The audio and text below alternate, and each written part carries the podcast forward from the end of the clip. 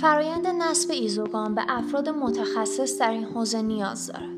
معمولا مجموعه های فروشنده ایزوگام خدمات مورد نیاز برای نصب آنها را نیز انجام می دهند. به همین دلیل انتخاب یک مرکز مناسب برای خرید و نصب از اهمیت بسیاری برخوردار است. در صورتی که فرایند نصب به درستی انجام نشود ممکن است نفوذ آب همچنان ادامه داشته باشد و آسیب های مختلفی به ساختمان برساند با سلام. با یکی دیگر از پادکست های تهرانی زوگام در خدمت شما هستیم. امروز می‌خوایم راجع به نصب ایزوگام صحبت کنیم.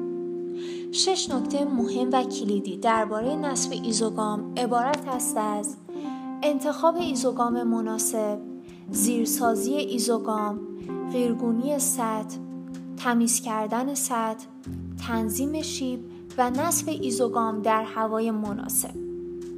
برای نصب عایق رطوبتی حتما باید به زمان نصب توجه داشته باشید.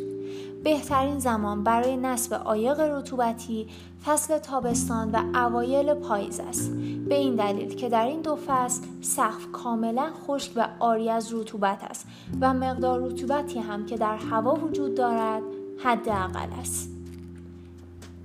همچنین فاکتورهای مختلفی در هزینه نصب تاثیر دارد که عبارت است از اقدامات مورد نیاز برای زیرسازی، مساحت و هزینه های جانبی.